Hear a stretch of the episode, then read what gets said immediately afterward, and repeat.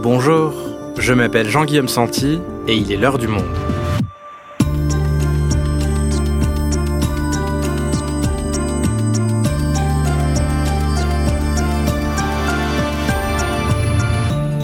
Aujourd'hui, ils servent à fabriquer nos poils anti-adhésives, notre fil dentaire, nos vêtements, et on en trouve même des traces dans notre alimentation.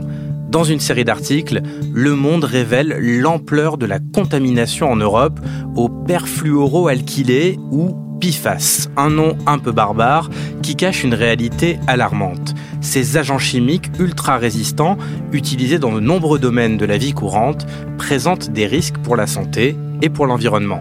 Stéphane Horel est journaliste au pôle enquête des Décodeurs du Monde.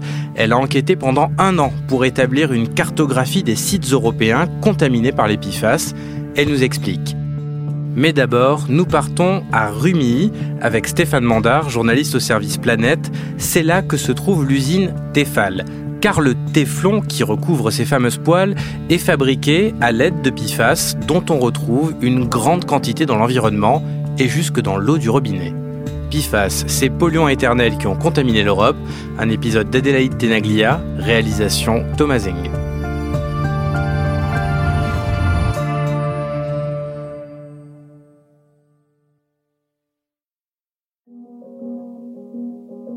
Le visiteur qui arrive à Rumilly, il est accueilli par une poêle géante. Elle explique aux passants que Rumilly est la capitale mondiale de la poêle.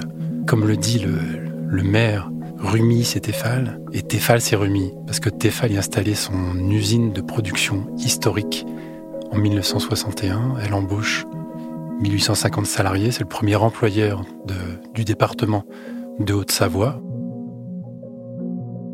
En automne, l'Agence régionale de santé a fait des prélèvements dans l'eau et a retrouvé des niveaux de PFOA, donc qui est interdit depuis 2020 notamment, parce qu'il est cancérogène potentiel à des niveaux très importants. Depuis ce jour, tous les regards se tournent vers Tefal parce que la base des poils Tefal, c'est le téflon, donc ce fameux revêtement anti-adhésif. Et jusqu'en 2012, le PFOA a aidé à produire ce téflon appliqué sur les poils. L'usine de Tefal à Rumilly, donc elle occupe l'équivalent de 17 terrains de rugby sur la commune, produit chaque année environ 45 millions de poils en téflon. Alors non seulement cette molécule a été retrouvée donc dans les nappes phréatiques de la ville, mais tout près de l'usine Tefal, il y avait un plan d'eau, une base de loisirs, où les Rumiliens et les Rumiliennes aiment aller, soit pour pêcher, soit pour promener les enfants quand ils ne vont pas sur les pistes de ski. Des niveaux de PFOA ont aussi été détectés dans ce plan d'eau, dans cette base de loisirs. Donc ça veut dire que les habitants ont non seulement consommé une eau qui était contaminée au PFAS depuis sans doute de nombreuses années, mais se sont aussi baignés dans ce plan d'eau bourré de PFAS.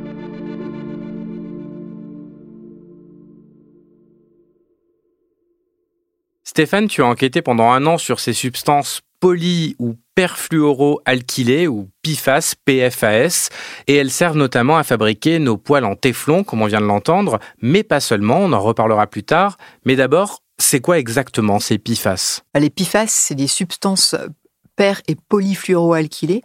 C'est des produits chimiques qui ont été inventés par la magie technologique des années 40 et qu'on a commencé à utiliser dans énormément d'objets quotidiens à partir des années 50.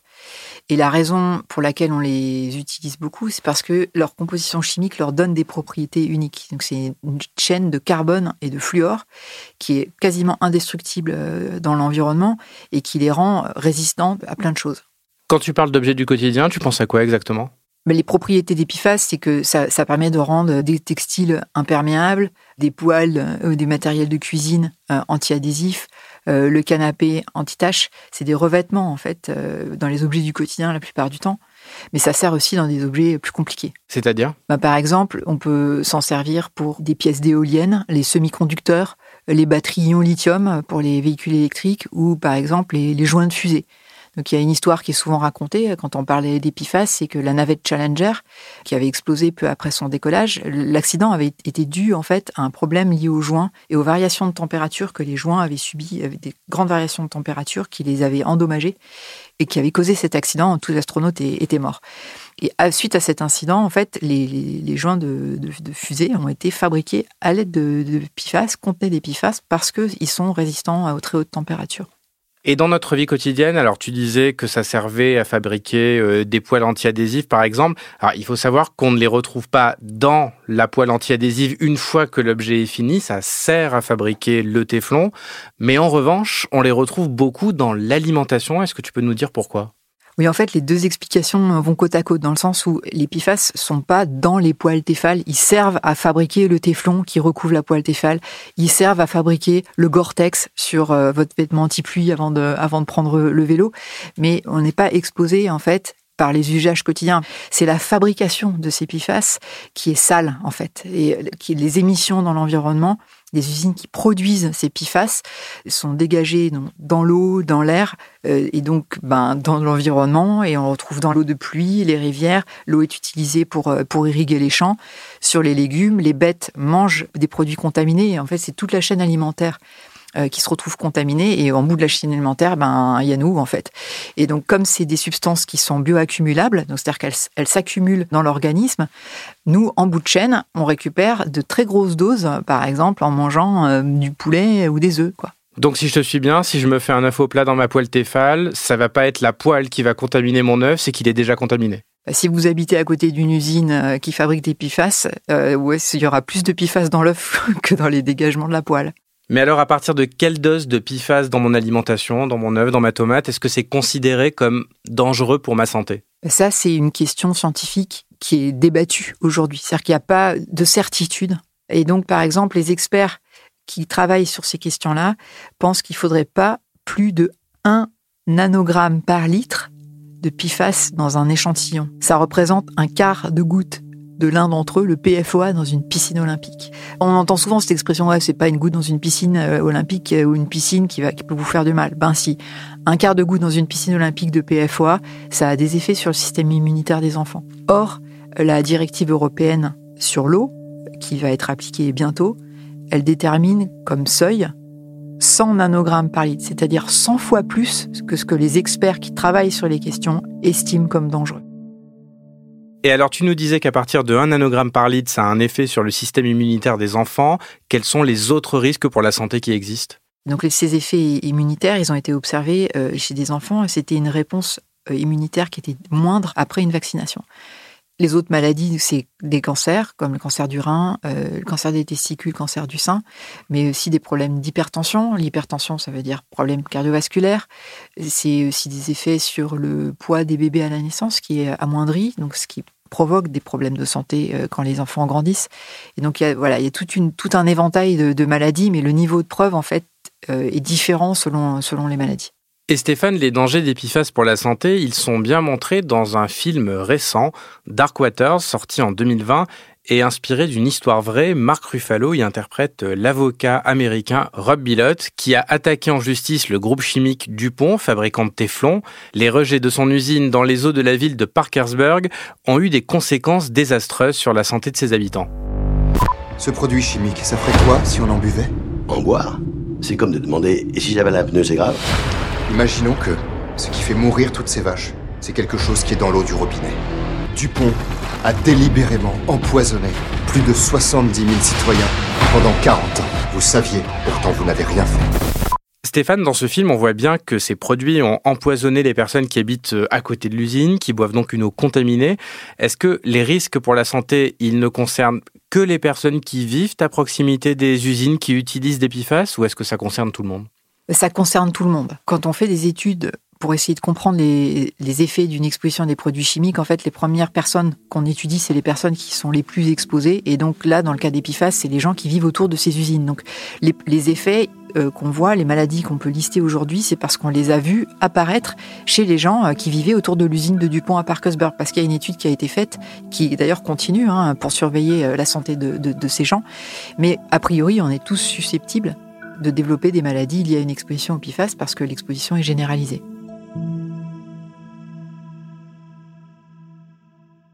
Alors Stéphane, j'aimerais maintenant que tu me racontes comment tu as enquêté sur ce sujet des PFAS.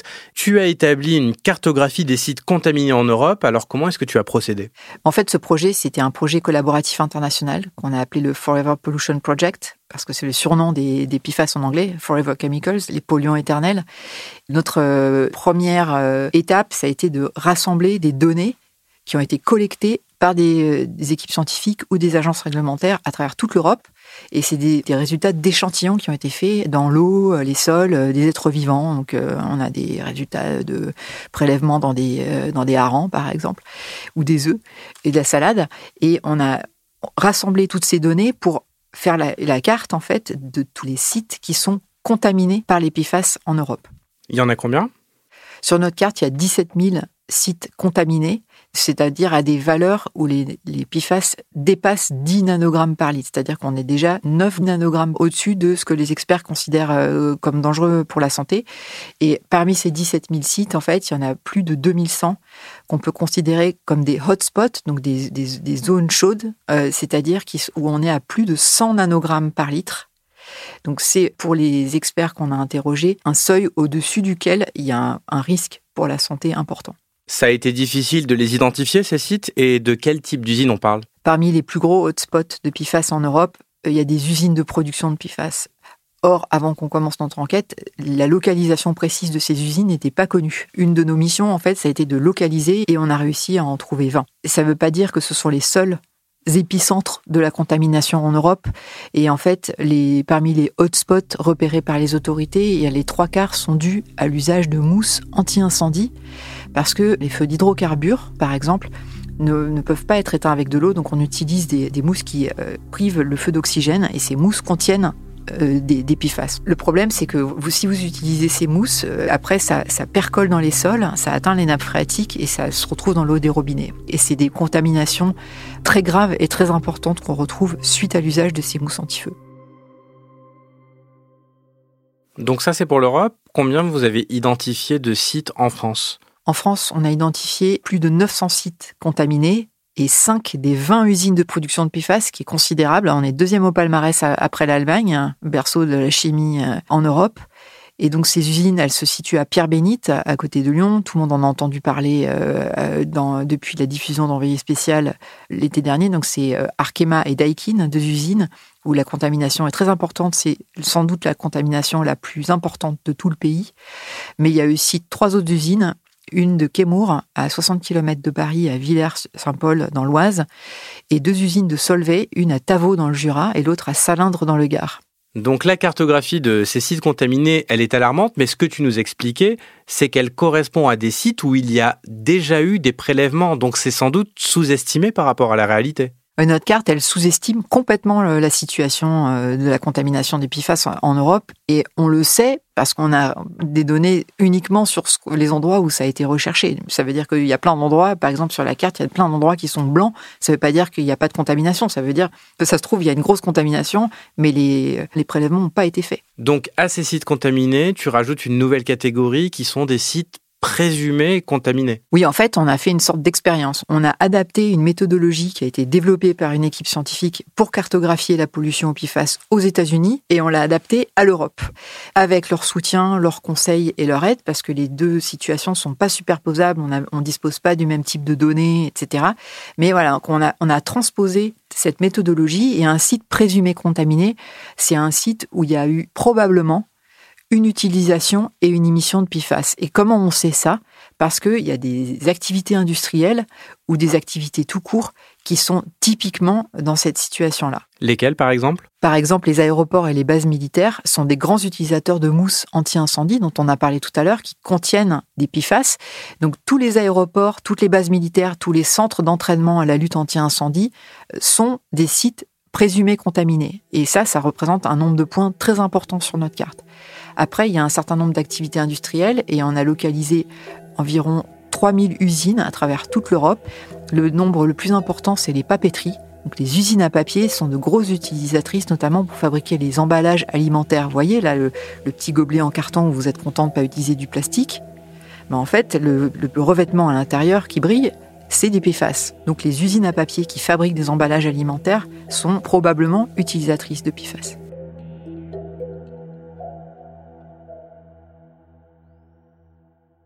Stéphane, j'aimerais maintenant qu'on s'intéresse à la réponse apportée à cette pollution invisible par les pouvoirs publics. Mais d'abord, on va écouter un extrait du journal de France 3 de 2009 dans lequel il est question de PFOA, un PFAS qui sert à fabriquer le Téflon.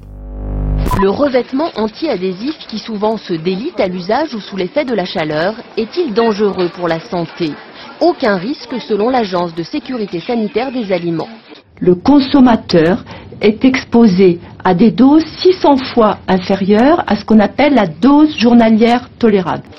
Ces conclusions, basées sur des études chez l'animal, sont contestées par certains spécialistes de santé environnementale. Une enquête plus récente indique un risque cancérigène à moindre dose. Et selon une nouvelle étude danoise chez l'homme, le PFOA serait reprotoxique. L'exposition au PFOA est quotidienne. Aux États-Unis, 98% de la population est imprégnée de ce produit chimique. Alors, je le disais, cette archive date de 2009, ce qui montre qu'on parlait déjà des dangers des PFAS à l'époque, en particulier de l'un d'entre eux, le PFOA. Pourtant, on l'entend, l'Agence de sécurité sanitaire semble minimiser ses effets sur la santé et la France n'a interdit le PFOA qu'en 2020. Comment expliquer que les pouvoirs publics n'aient pas pris la question au sérieux plus tôt ?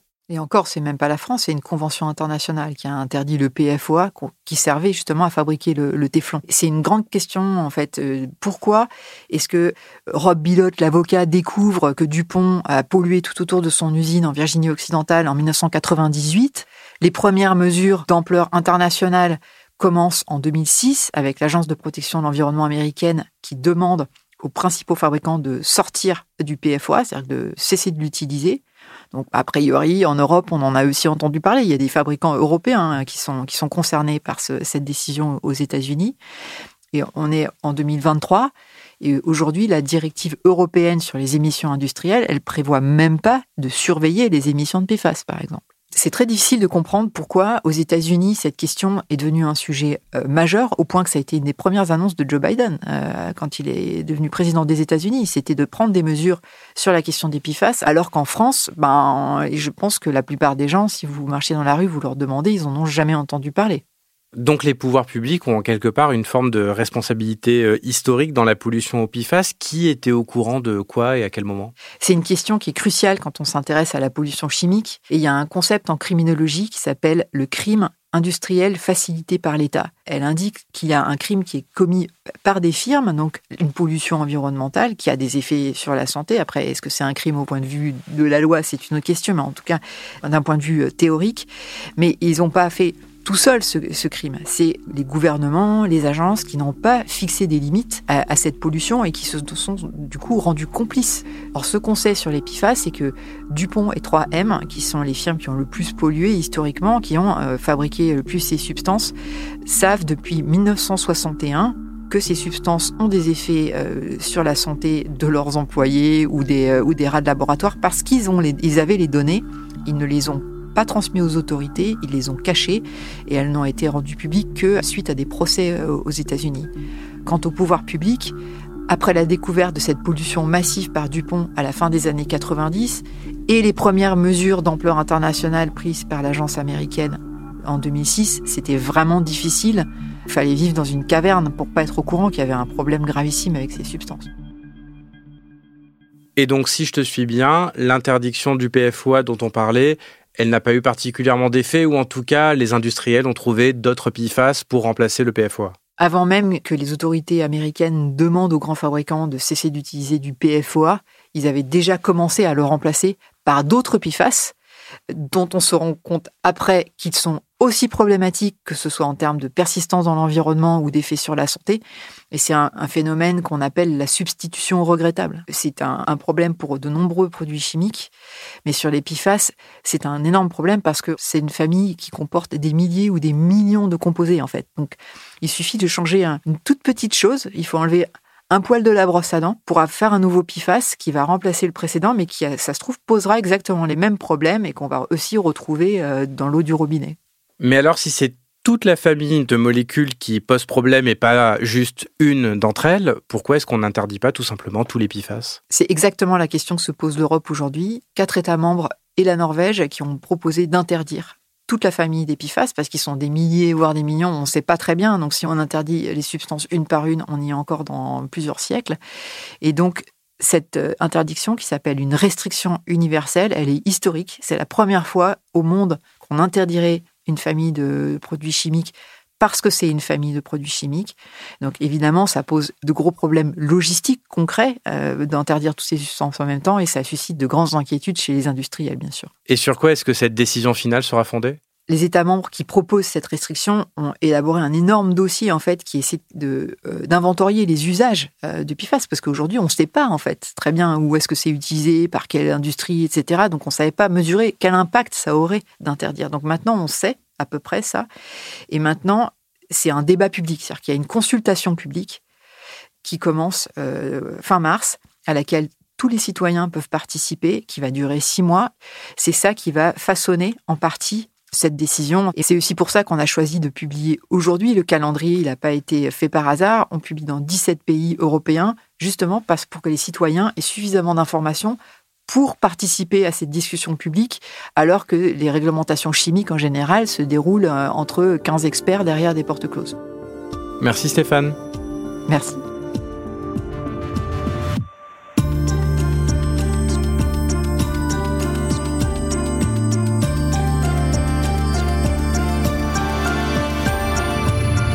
Si vous souhaitez en savoir plus sur le sujet, vous pouvez aller consulter toutes nos enquêtes sur les PFAS en allant vous abonner sur notre site.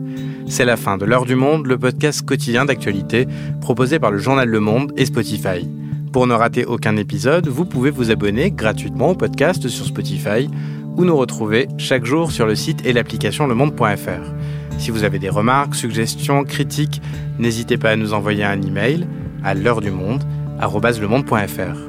L'heure du monde est publiée tous les matins, du lundi au vendredi. On se retrouve donc très vite. À bientôt.